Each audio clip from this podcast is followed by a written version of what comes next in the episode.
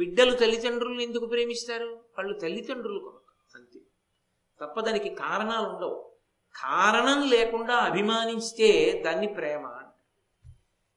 ఇది నాకే దక్కాలి అని కానీ, ఇది వేరొకరికి దక్కకూడదు అని కానీ అభిమానిస్తే దాన్ని ప్రేమించారనరు, కామించారంట. ఒక మాటకొక మాట వాడితే కొన్ని కోట్ల మంది జీవితాలు తగలబడిపోతాయి. అదే జరిగింది వాళ్ళ సమాజం. కామించడాన్ని ప్రేమించడంగా మాట్లాడుతుంది. కామము వేరు, ప్రేమ వేరు. ప్రేమది పట్టాభిషేకం, పెద్దరికం, దాని యందు ఏ ప్రతిఫలాపేక్ష ఉండదు. ఆమె భర్తని ప్రేమించి నా భర్త అయితే ఇక్కడ ఒక మాట తప్పకుండా చర్చకు వస్తుంది.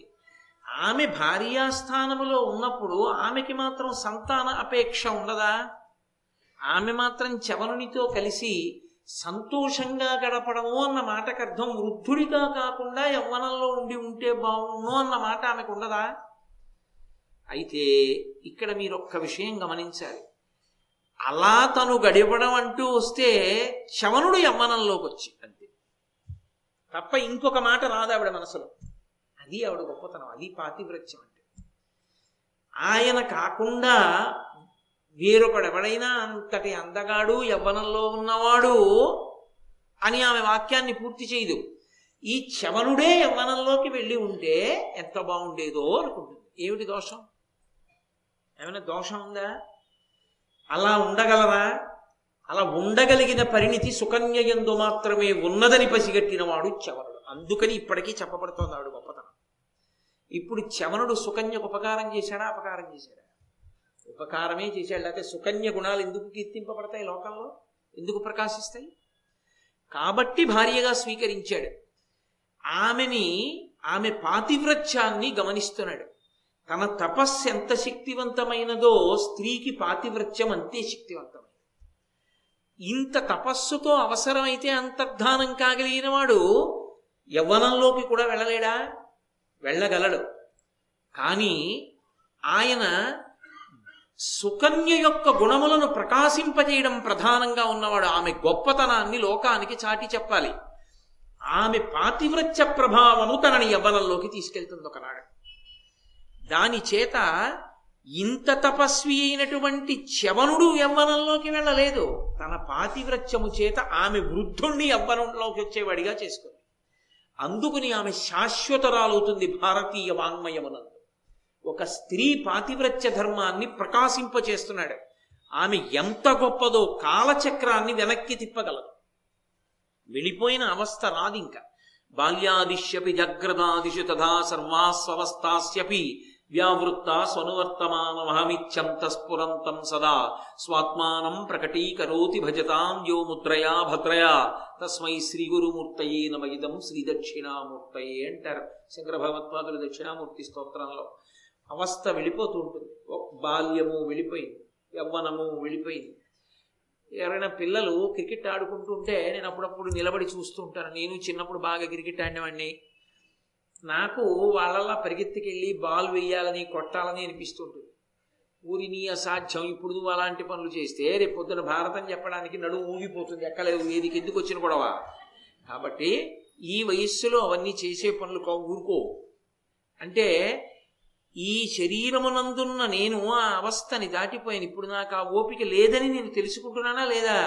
అలా పిల్లల్లా నేను ఆడలేను, పిల్లల్లా పరిగెత్తలేదని నాకు తెలుస్తోందా తెలియట్లేదా? ఇప్పుడు నేను పిల్లాడిని అయిపోదామంటే అయిపోగలనా? అయిపోలేను. అలా అయిపోతే అది సృష్టికి విరుద్ధం, కాలచక్రము యొక్క ధర్మానికి విరుద్ధం. అది సృష్టికే విరుద్ధమైన విషయము సంభవము కావడము తపస్సు చేత సాధ్యం. ఆ తపస్సు ఉన్న చవనుడు రావట్లేదు. అలా తపస్సుతో సమానమైనది పాతివ్రత్యము స్త్రీకి. ఆమె తన పాతివ్రత్యము చేత తన్ని తెస్తుంది యవ్వనంలోకి. చవనుడు వేల సంవత్సరములు వీరాసనం వేసుకుని తపస్సు చేసిన వాడని చెప్పడం కాదు. సుకన్య యొక్క మనసు ఎంత గొప్పదో, ప్రతికూల పరిస్థితుల యందు పాతివ్రత్యాన్ని అలా నిలబెట్టుకున్నదో. ఏదో ఒండరుల మధ్య అనురాగం ఉండి చాలా కాలం ఒకరినొకరు అర్థం చేసుకుని దాంపత్య జీవనాన్ని గడిపి ఏదో కొంతకాలం అయిన తర్వాత ఏ కారణం చేతనో ఆయన నుండి ఆమె విడివిడి కొంతకాలం ఉండవలసి వస్తే ఏ ప్రలోభాలకి లొంగకుండా భర్త ఎందే మనసు కలిగినదై ఉండి తన పాతివ్రత్యమును నిరూపించుకున్నటువంటి ఘట్టములు కలిగినటువంటి ఐతిహ్యములు ఎన్నో ఉన్నాయి. అది వేరు. అసలు పెళ్లి చేసుకుంటూనే అప్పజెప్పేసి వెళ్ళిపోయాడంతే శరీయాకి. ఆడుకుందామని వెళ్ళిన పిల్ల కొన్ని వేల సంవత్సరాల వృద్ధుడికి భార్య అయిపోయింది. ఎంత చెదిరిపోవాలి ఆవిడ మనసు. ఎవరు లేరు పంచుకోవడానికి, మాట్లాడడానికి ఎవరు లేరు. ఆమె అంత శుశ్రూష చేసి మనసులో భర్తృస్థానమునందు ఆయనని తప్ప వేరొకరిని ప్రతిష్ఠించలేదు. ఇది ప్రకాశించాలి ఎక్కడో, ఇది తెలియాలి లోకానికి. ఇది లోకానికి తెలియడానికి ఆమె పాతివ్రత్యమే పంట పండిస్తుంది ఎక్కడ. కాబట్టి ఒకానొక నాడు అశ్వినీ దేవతలు వచ్చారు. వాళ్ళు నకుల సహదేవుడు వాళ్ళ అంశలో వచ్చిన వాళ్ళు. దేవతలందరిలోనూ చాలా అందగాళ్ళు అని చెప్పబడేటటువంటి వాళ్ళు అశ్వినీ దేవతలే. వాళ్ళు దేవ వైద్యులు. వాళ్ళు దేవతలకి వైద్యం చేస్తూ ఉంటారు. దేవతలకి కూడా రోగాలు ఉంటాయా అండి? దేవతలకు కూడా వైద్యం చేయవలసి ఉంటుందా అండి? అంటే కొన్ని కొన్ని పదవులు ప్రత్యేకించి గౌరవార్హతగా అలా అట్టే పెట్టబడి ఉంటాయి. రాష్ట్రపతికి ఈయన ఫిజీషియన్గా ఉన్నారండి అంటారు. ఆయనకి ఎప్పుడూ ఆ ఫిజీషియన్తో అవసరం రాకపోయినా రాష్ట్రపతికి ఒక ఫిజీషియన్, ఒక డాక్టర్గా ఉన్నారు ఆయన.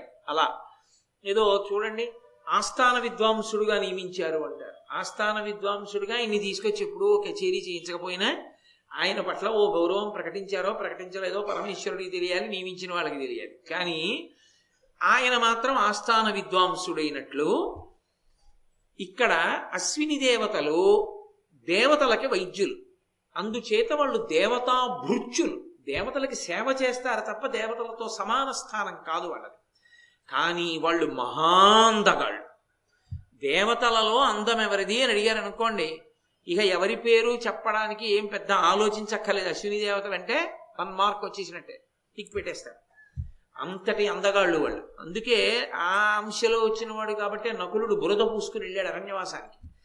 తన అందం, అయ్యో ఇలాంటి వాడు అరణ్యవాసానికి ఎడుతున్నాడని తట్టుకోలేక ప్రజలు స్పృహ తప్పిపోతారని బురద రాసుకుని వెళ్ళాడు ఆయన, అంతటి అందగాడు. అటువంటి అశ్విని దేవతలు కనపడ్డారు. కనపడితే సహజంగా మనసు అనేటటువంటిది ఏమిటి ప్రతిపాదన చేయాలి? అరే నేను ఇంత అందగత్తని, అలాంటి వాడు అన్నాడు. నేను పూర్తి చేస్తే సుకన్యా పాతివ్రత్యానికి నేను ప్రసంగించడానికి అనర్హుణ్ణి అయిపోతాను, అందుకని నేను పూర్తి చెయ్యట్లా. సుకన్య మనసుతో మాట్లాడుతున్నాను కాబట్టి. ఆమె మనసులో ఆలోచన రాలేదు. వాళ్ళెవరో యవ్వనంలో ఉన్నవాళ్ళు, చాలా అందంగా ఉన్నవాళ్ళు. అలా నా భర్త కూడా ఉంటే ఎంత బాగుండు అనుకో. అంతేకాని వాళ్ళు బాగున్నారు, వాళ్ళు ఎంత అందంగా ఉన్నారో, నాకు అలాంటి భర్త అనలేదు. నా భర్త అలా ఉండి ఉంటే యవ్వనంలో యవ్వనంలో ఉంటే ఆమెకు అందగాడే, ఇప్పుడు అందగాడే. అంతేనా? ఆమెకి భర్తృస్థానం చవనుడితోటే. అవస్థ మారాలంతే. అది ఆమె పాతివ్రత్యం. ఇందుకు అందగాళ్లలో అందగాడు వచ్చాడు. అశ్వినీ దేవతలు రావడానికి కారణం అది. వాళ్ళు వచ్చి ఆమె ఎదురుగుండా నిలబడి అలా వెళ్ళిపోతున్నట్టుగా వెళ్ళిపోతూ దగ్గరికి వచ్చి పలకరించారు. ఇది సా సామీప్యం, సాన్నిహిత్యం. ఇది మరీ ప్రమాదకరం. ఎందుకంటే ఆ మనిషి యొక్క పతనము కూడకూడని వాటితో కూడినప్పుడు, అంతకన్నా నేను అనడం బాగుండదు, కూడినప్పుడు పాడి పాడైపోయేది ఎందు ఎందున అంటే మొట్టమొదట ఎక్కడ మొదలవుతుంది అంటే దర్శనం, చూడడం. చూసిన తర్వాత మనసులో గుర్తుందో పునర్దర్శనం కోసం అపేక్షించడం దగ్గరికి వెళుతుంది. ఇంకోసారి చూడడానికి అవకాశాన్ని వెతుకుతుంది మనసు. అక్కడతో ఆపాలి. అలా మాట వినలేదనుకోండి, నీకు కనపడింది కామాక్షి అని చెప్పాలి. లేదనుకోండి, అది మళ్ళీ ఇంకోసారి చూడడానికి అవకాశం అడుగుతుంది. అడిగి ఊరుకోదు, సన్నిహితం అవ్వాలని కోరుతుంది, మాట్లాడదామంటుంది. సంభాషణం. చిట్ట చివరికి ఏమవుతుంది అని చెప్పారంటే బ్రహ్మచర్యము నశిస్తుందని చెప్పారు. కాబట్టి వాళ్ళు మాట్లాడుతున్నారంటే ప్రమాదం ఇంకో మెట్టు పైకి వెళ్ళింది. వాళ్ళు అన్నారు, పోనీ మాట్లాడింది ఏమమ్మా, ఎంత అదృష్టవంతురాలివమ్మా, ఎంతటి మహాపతివ్రతమమ్మా అని అహల్య పాదాల మీద రాముడు పడ్డట్టు వాళ్ళు ఏం పడలేదు. వాళ్ళన్నారు, మెరుపుతీగ వంటి శరీరము కలదానా, అది ఆమెకి ఇంకోలా గుచ్చుకోవాలి మనసులో, ఎవరి కోసం అనిపించాలి ఆవిడికి. మిరుపుతీగ వంటి శరీరం ఉన్నదానా, నువ్వు ఎవరి కూతురివి, ఇంతటి ఘోరారణ్యంలో ఎందుకు తిరుగుతున్నావు, నీ భర్త ఎవరు, మాకు చెప్పవలసింది అని అడిగాడు. ఆమె అంది, నా భర్త చవనుడు, నేను శర్యాతి కుమార్తెని. వాళ్ళు మాట్లాడలేదు వెంటనే. అది నన్నయ్య గారి రచనా ప్రౌఢి. వాళ్ళు వెంటనే జవాబు చెప్పలేదు. ఇద్దరు పక పక పక పక నవ్వారు. అంటే పిచ్చిదానా, ఇంత అమాయకపు నిర్ణయం ఎలా చేసుకున్నావని కానీ, ఇలా ఎలా మోసపోయావని కానీ భావన వచ్చేట్టు. అంటే అప్పటి వరకు బాగున్న వాళ్ళు ఓ వెర్రి నవ్వుకో ఓ వెర్రి మాటకో మనసు మారుతుంది, ఒక్కలా మారిపోవచ్చు. ఎంత నేను తెలియక అమాయకత్వంతో ఆడపిల్లని పుట్ట తవ్విస్తే మాత్రం ఇంత పెద్ద కోరిక కోరాలా ఈమె అని కూడా అనుకోవచ్చు సుకన్య. వాళ్ళన్నారు, ఎంత వృద్ధుడమ్మా చవనుడు, ఆయన దొరికాడా నీకు భర్తగా, ఎలా చేసుకున్నావు, ఫోన్లే చేసుకుంటే చేసుకున్నావు, ఇప్పటికైనా నువ్వు కోరుకుంటే నవయవ్వనంలో ఉన్న వరుడు నీకు దొరికేటట్టుగా నిన్ను మేము అనుగ్రహిస్తాం, మేము అశ్విని దేవతలం. ఇక్కడ రెండు కోణాలు ఉన్నాయి. ఒకటి, ఆమె విని అధిక్షేపించి వెళ్ళిపోవడం, విని లొంగడం. రెండిటిలో ఏదైనా ఆవిడ ఎన్నుకోవచ్చు ఆమె మనస్థితిని బట్టి. ఆమె వెంటనే ఆ అశ్విని దేవతలతో జవాబు చెప్పింది. ఆవిడంది, చవనునందు నాకు సంతత ప్రీతి అయ్యుండా ఇట్లు పలుకుడు చితమగునే అని నిజేశ్వరునకు అప్పుడ వారల పలుకులెరుగ చెప్పే పంకజాక్షి. ఇది సుకన్య యొక్క గొప్పతనం. ఇది ప్రకాశింపచేస్తున్నాడు చవన మహర్షి. నా మనసు ఎప్పుడూ ప్రీతితో ఉండేది ఒక్క చవనుని యందే. అంటే మీకేమైనా ఓపిక ఉంటే ఆయన్ని చెయ్యండి యవనంలో ఉండేవాడిగా, తప్ప మీరు వరం ఇస్తానన్నారు కదా అని యవనంలో ఉన్న ఇంకొకడిని వరుడిగా స్వీకరించేటటువంటి తప్పు ఆలోచనతో కూడుకున్న దానిని నేను కాను. ఒక్కటే జవాబు చెప్పి వెళ్ళిపోయింది. వెళ్ళిపోయి ఆమె చవన మహర్షి దగ్గరికి వెళ్ళింది. ఆయన త్రికాల వేది, అన్నీ తెలుసుకోవాలి, ఏమీ తెలియని వాళ్ళ కూర్చున్నాడు. వెళ్ళి ఆయనతోనే చెప్పి, ఇలా కనపడ్డారు, నీకు నవయవ్వనంలో ఉన్న వరుణ్ణి చూస్తామన్నారు, నా మనస్సు సంతతము చవన మహర్షి ఎందే ఉంటుందని నేను చెప్పాను అన్నది. ఆయన అన్నాడు, వారలు ఎలా చెప్పారో అలా చెయ్యి వెళ్ళి. అంటే ఈ సంభాషణ మీరు భారతం చదివితే, నేను భారతం చదివితే కొంచెం జాగ్రత్తగా పరికించకపోతే, వాళ్ళు ఎవరినో వరుడిగా ఇస్తానన్నారు కదా, వాడిని స్వీకరించి వాడితో కూడు అని చెప్పాడు అని అర్థమవుతుంది. అలా చెప్తే చవనుడు ఎందుకు అవుతాడు, మహర్షి ఎందుకు అవుతాడు, తపస్వి ఎందుకు అవుతాడు, సుకన్యని చేపట్టిన వాడు ఎందుకు అవుతాడు? అది కాదు దాని అర్థం. వాళ్ళు ఏం చెప్పారో అది చెయ్యి అంటే నీ మనసులో ఏముంది, నాయందు ప్రీతి ఉంది, భర్తృస్థానంలో నేనే ఉంటాను, నాకు తెలుసు, నీ పాతివ్రత్యం నాకు తెలుసు, కాబట్టి నవయవ్వనంలో ఉన్నవరుడితో కూడడం నన్ను నన్ను నవయవ్వనంలో ఉన్నవాడిగా చేసుకోని పాతివ్రత్యం వాళ్ళ అనుగ్రహం. ఆమెకి అలాగే అర్థం అవుతుంది. ఎందుకు ఇంకోలా అర్థం అవడానికి అది లేకి మనసు కాదు. కాబట్టి ఇప్పుడు ఆవిడ మళ్ళీ అశ్విని దేవతల దగ్గరికి వెళ్ళింది.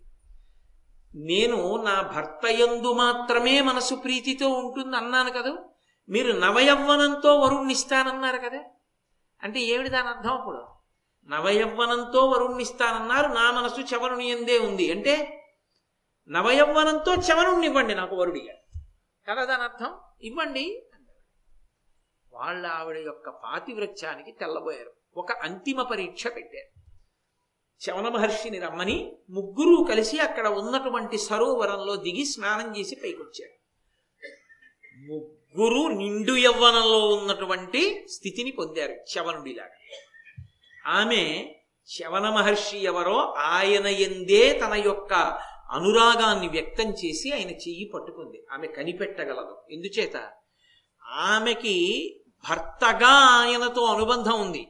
ఉన్న కారణం చేత ఆయన ఊపిరిని, ఆయన కదలికని, ఆయన చూపుని, దేన్నైనా ఆమె పసిగట్టగలదు. అంతే. ఇంకా దానికి వేరే పరీక్షలు అవి ఏం అక్కర్లేదు. పైకి ఎంత ఒకలా ఉన్నా తన భర్తని తాను పసిగట్టలేని అమాయకురాలు సుకన్య కాదు. అది ఆమె పాతివ్రత్య విశేషం. కాబట్టి తన భర్త చెయ్యి తాను పట్టుకుంది. అశ్విని దేవతలు పొంగిపోయి, అమ్మా ఏమి మహాపతివ్రతవమ్మా నువ్వు, నీ పాతివ్రత్యము సర్వకాలముల యందు లోకంలో ప్రకాశించుగాక.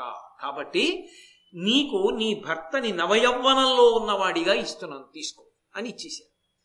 ఇప్పుడు చవన మహర్షి మంచి యవ్వనంలో ఉన్నవాడిగా సుకన్యకి దక్కాడు. ఇప్పుడు అంతకన్నా గొప్పవాడు ఎవరుంటాడు లోకంలో? పరమ సంతోషంగా వాళ్ళిద్దరూ జీవనం చెయ్యాలి. దీనికి కృతజ్ఞతగా, అంటే తన భార్య యొక్క గుణములను ప్రకాశింపచేసినటువంటి వారు, తన భార్య పాతివ్రత్యాన్ని అడ్డు పెట్టి తనకు ఉపకారం జరిగింది, యవ్వనాన్ని పొందాడు, కాలానికి వ్యతిరేకంగా. కాబట్టి మళ్ళీ తిరిగి ప్రత్యుపకారం చెయ్యాలి. తన తపస్సుతో తను యవ్వనం తెచ్చుకోలేదు, కానీ ఇచ్చినటువంటి అశ్విని దేవతలకి ఇస్తానన్నాడు. ఎందుకని? సుకన్య యొక్క గుణములను ప్రకాశింపజేశారు కాబట్టి. అది చవనుని మనసు, అది దాంపత్యం అంటే. అసలు దాంపత్యం అంటే చవనుడు సుకన్యే. ఇందులో ఎంత దాంపత్యమునకు సంబంధించిన ధర్మాన్ని ప్రకాశింపజేశారో చూడండి. ఒండరుల మనసులు ఒకరి ఒకరి మనసు ఒకరి దగ్గర ఉండడం తప్ప వేరు మనసులు కావు సుకన్య చవనులవు. కాబట్టి ఆయన అన్నాడు, మీకు ఇప్పటి వరకు యజ్ఞంలో సోమపానం చేసేటటువంటి అర్హత లేదు. సోమరసం అని సోమలతని తీసుకొచ్చి పిండుతారు యజ్ఞంలో. ఆ సోమపానం మీరు చెయ్యకూడదు. కానీ ఎందుకని? దేవతా భృత్యులు కనుక, దేవతలకి సేవ చేస్తున్నారు మీరు. దేవతలతో సమాన స్థానం కల్పించి ఇంద్రుడు చూస్తూ ఉండగా మీకు నేను సోమపానార్హత కల్పిస్తాను. రహస్యంగా కాదు, ఇంద్రుడు చూస్తూ ఉండగా. ఇంద్రుడు ఒప్పుకుంటాడా? సోమపానం చేయడం అంటే దేవతలు ఒక్కడే చెయ్యాలి. దేవతా భృత్యులైన అశ్విని దేవతలకు ఇస్తే ఆయన ఒప్పుకుంటాడా? ఒప్పుకోడు. ఎలా ఇస్తామని వజ్రాయుధం ప్రయోగిస్తాడు. వజ్రాయుధం ప్రయోగిస్తాడు, దేవతలందరూ ఒకటవుతారు. ఒకటైనా నేను మీకు ఇప్పించగలను ఇంద్రుడి సమక్షంలో. ఏం చూసుకున్నా ధైర్యం, తన తపస్సు చూసుకుని. మరి ఇంత ధైర్యం ఉన్నవాడు యవనంలోకి ఎందుకు రాడు? తన భార్య గుణములు ప్రకాశించాలి. తనే యవనంలోకి వచ్చేస్తే సుకన్య గొప్పతనం లోకానికి ఎలా తెలుస్తుంది? ఆ వృద్ధుడిని వలచింది కానండి, యవనంలోకి వచ్చాడు కాబట్టి సరిపోయింది, లేకపోతే అంటే రాముడు అంతటి వాడు నూరుకుందా లోకం? సుకన్య నూరుకుంటుందా? ఆమె పాతివ్రత్యం ఎలా ప్రకాశిస్తుంది? అందుకని ఆమె పాతివ్రత్యంతో తాను యవ్వనంలోకి వచ్చి తన తపస్సుతో అశ్విని దేవతలకి సోమపానార్హత కల్పిస్తానన్నాడు. అది వాళ్ళ యొక్క గొప్పతనం. అది చవన మహర్షి సుకన్యల వృత్తాంతం. అందుకే వాళ్ళ గురించి చెప్పుకుంటే చాలు భగవానుడు ప్రీతి పొందుతాడు. అందుకనయా ఈ ప్రదేశాలు గొప్పవయ్యాయన్నాడు ధర్మరాజు గారితో రోమచ మహర్షి అని. ఏను మీ కారణంబున ఇప్పుడు లబ్ధ యవ్వనుండనై ధన్యుండనైతి, మిమ్ము సోమ పీధుల చేసెద సురలరాజు చూచుచుండగా శర్యాతి సుక్రతువునా.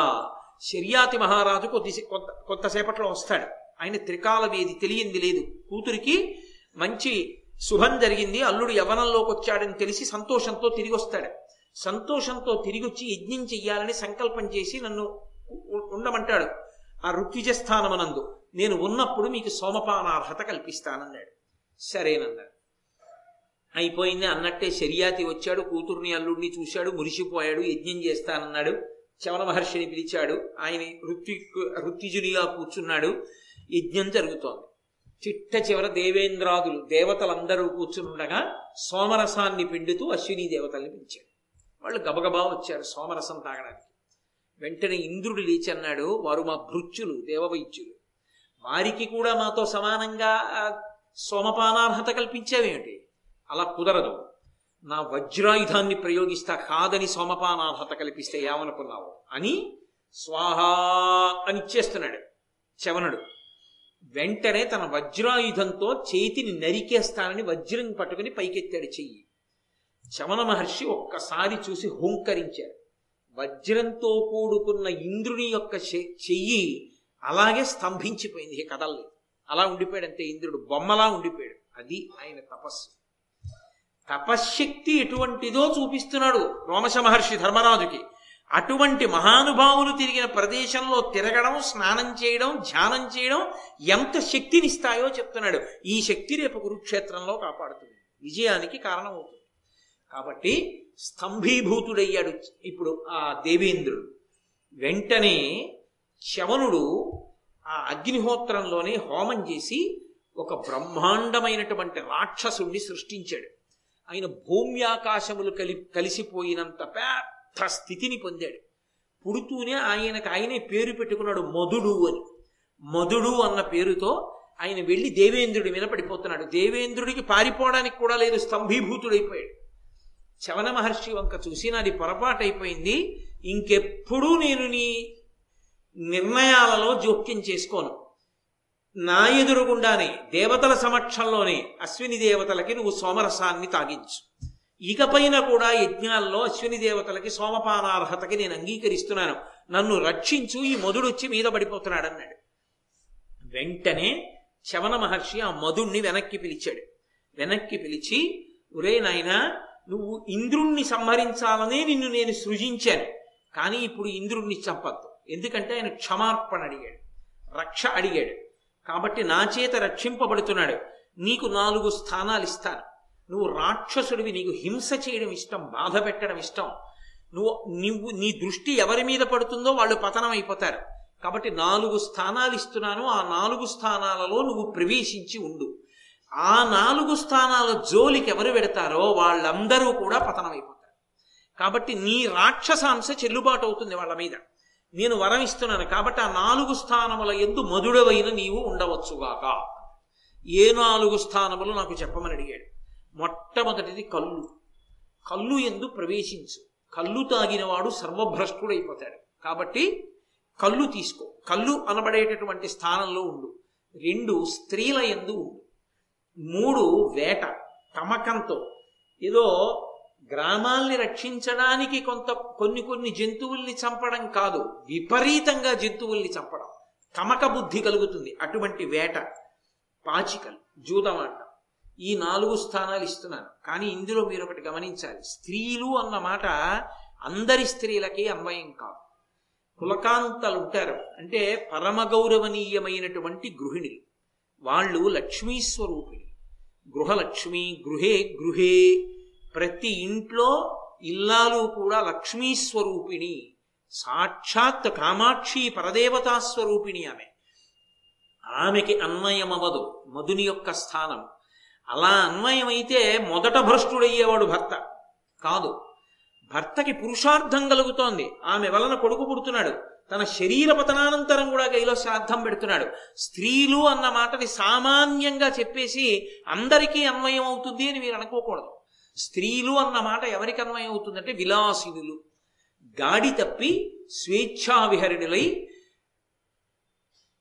పురుషుల్ని వశం చేసుకోవాలనేటటువంటి నిరంతర ప్రయత్నంతో ఉండేటటువంటి కామినులైనటువంటి వారు ఎవరుంటారో అటువంటి వారి యందు మధుడుంటాడు తప్ప, ఇల్లాలైనటువంటి వారు, గృహిణి అయినటువంటిది, భర్తకి భార్యగా ఒక ఇల్లు చక్కబెట్టుకుంటున్నటువంటి స్త్రీకి ఈ మాట అన్వయము కాదు.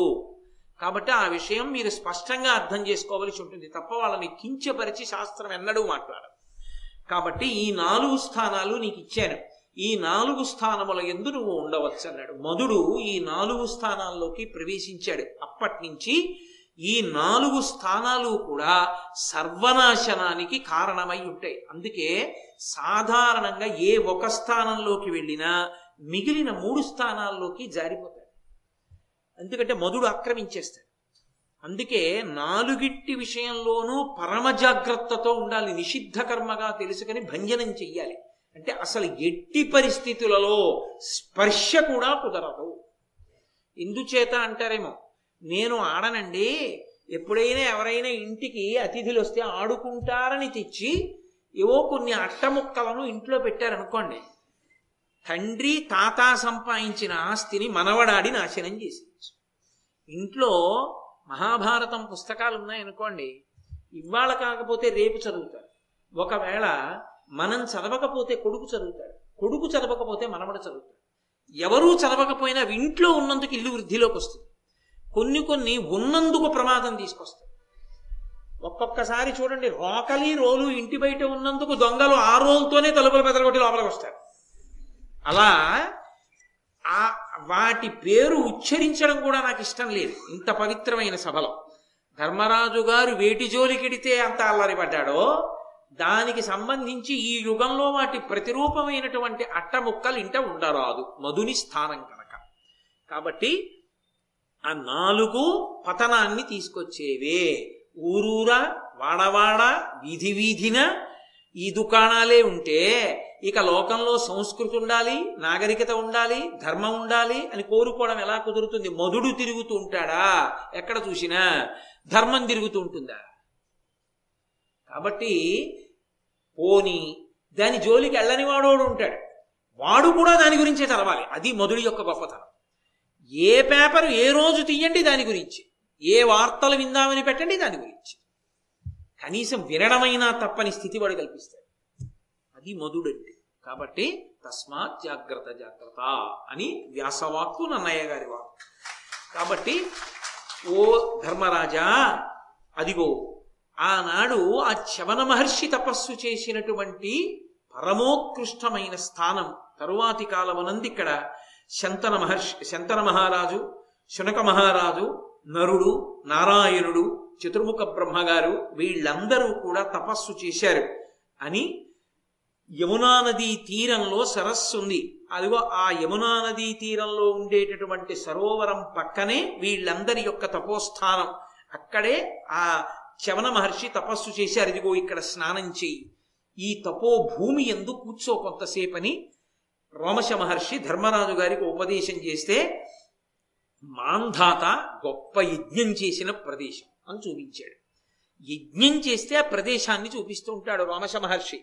అంటే ఏమర్థం అవుతుండాలి భారతం చదువుకున్న వాడికి? అసలు వేదములన్నిటికీ, వేదములలో ఉన్నటువంటి సమస్త మంత్రముల యొక్క అనుగ్రహాన్ని పొందడానికి మార్గము ఏది అంటే అగ్నిహోత్రమే. అగ్నిని రగల్చి ఆ యజ్ఞమునందు, యాగమునందు హోమం చేస్తే దేవతలు ప్రీతి పొంది ఉత్తర క్షణంలో అనుగ్రహిస్తారు. గొప్ప గొప్ప యజ్ఞములు, గొప్ప గొప్ప యాగములు ఎక్కడ జరిగాయో అక్కడక్కడ ఆ కాలమునందు అక్కడతో పోయేది కాదది. ఆ తర్వాత కూడా కొన్ని లక్షల సంవత్సరములు, వేల సంవత్సరములు, వందల సంవత్సరములు ఆ చేసినటువంటి హోమం యొక్క శక్తిని బట్టి ఉంటుంది. అవి లోకంలో కొన్ని కొన్ని ఉన్న ప్రదేశానికి వస్తాయి. హోమశాల, యాగశాల ఎప్పుడూ పవిత్రం, గోశాల ఎప్పుడూ పవిత్రం. అవి పరమ పవిత్రమైనటువంటి ప్రదేశములు. ఆ ప్రదేశంలోకి వెళ్ళి వస్తే చాలు, పరమోత్కృష్టం. గోశాల తొక్కి బయటికి వస్తే చాలు, ఎంతో పుణ్యం. గోవులున్న చోటికి వెళ్ళొస్తే చాలు, పరమ పుణ్యం. కాబట్టి అటువంటి ప్రదేశాలు చూపిస్తున్నాడు. ఇక్కడ మాంధాత చేశాడు ఆ యజ్ఞం. మాంధాత ఆయనెవరు? వాళ్ళంతమంది ఏం చెప్తున్నాడుగా రోమశుడు, ఎవరైతే ఏమిట్లేద్దరో అలాగే ఎవరో చేసి ఉంటాడు అని ఊరుకున్నాడు అనుకోండి. చెప్పడా ఉత్సాహం ఉందా వినేవాడికి? దాన్ని బట్టి చెప్తాడు మాంధాత ఎవరు, అంత ప్రజ్ఞాశాలిగా ఎలా పుట్టాడు, అంత పెద్ద యజ్ఞం ఎలా చేశాడు, ఏది నాకు చెప్పండి మహాప్రభో, దాటవేయకండి అంటే రోమశ మహర్షి చెప్తున్నారు ధర్మరాజుతో. వీకున అశ్వమేధములువే యొలరించిన ధర్మశీలుడు, ఇక్ష్వాకు కులోద్భవుండు, బలవంతుడు, అనంతయశుండు, అవార్య వీర్యాకరుడు, ఉత్తముండు, యువనాశ్యుడపత్యములేమి చేసి దుఃఖాకులుడై ప్రధానవరులందు సమర్పిత రజ్యభారుడై. యువనాశ్యుడు అనబడేటటువంటి ఒక రాజు ఇక్ష్వాకు వంశంలో, సూర్యవంశంలో జన్మించాడు, రామచంద్రమూర్తి యొక్క వంశంలో. ఆ జన్మించినటువంటి యువనాశ్యుడు పరమ ధర్మశీలుడు, ఇక్ష్వాకు కులోద్భవుండు, బలవంతుడు, అనంతయశుండు విశేషమైన కీర్తి కలిగినవాడు, అవార్య వీర్యాకరుడు ఎదుటివారిని నిలబెట్టి యుద్ధం చెయ్యగలిగినటువంటి శక్తి ఉన్నవాడు. అంతటి యువనాశ్యుడు అపత్యములేమి చేసి సంతానం లేని కారణం చేత సంతోషంగా మనసులో ఉండలేక ఒక కాలమునందు ఉన్న సుఖము వేరొక కాలమునందు సుఖము కాదు. లోకంలో అది విచిత్రం. ఏ కాలమునందు ఏది సుఖమో అదే సుఖము తప్ప ఒక కాలమునందుండి ఇంకొక కాలమునందు ఉండవలసినది లేకపోవడం సుఖం కాదు. అందుకే ఆశీర్వచనము అన్న మాటకు అర్థం ఏమిటో తెలుసా? ఏ కాలమునందు ఏది నీకు కలిగితే నువ్వు దానికోసం వేచి ఉండడంలో దుఃఖించవో అది నీకు ఆ కాలమునందు కలుగుగాక అనడానికి ఆశీర్వచనం అంటారు. అందుకు ఆశీర్వచనం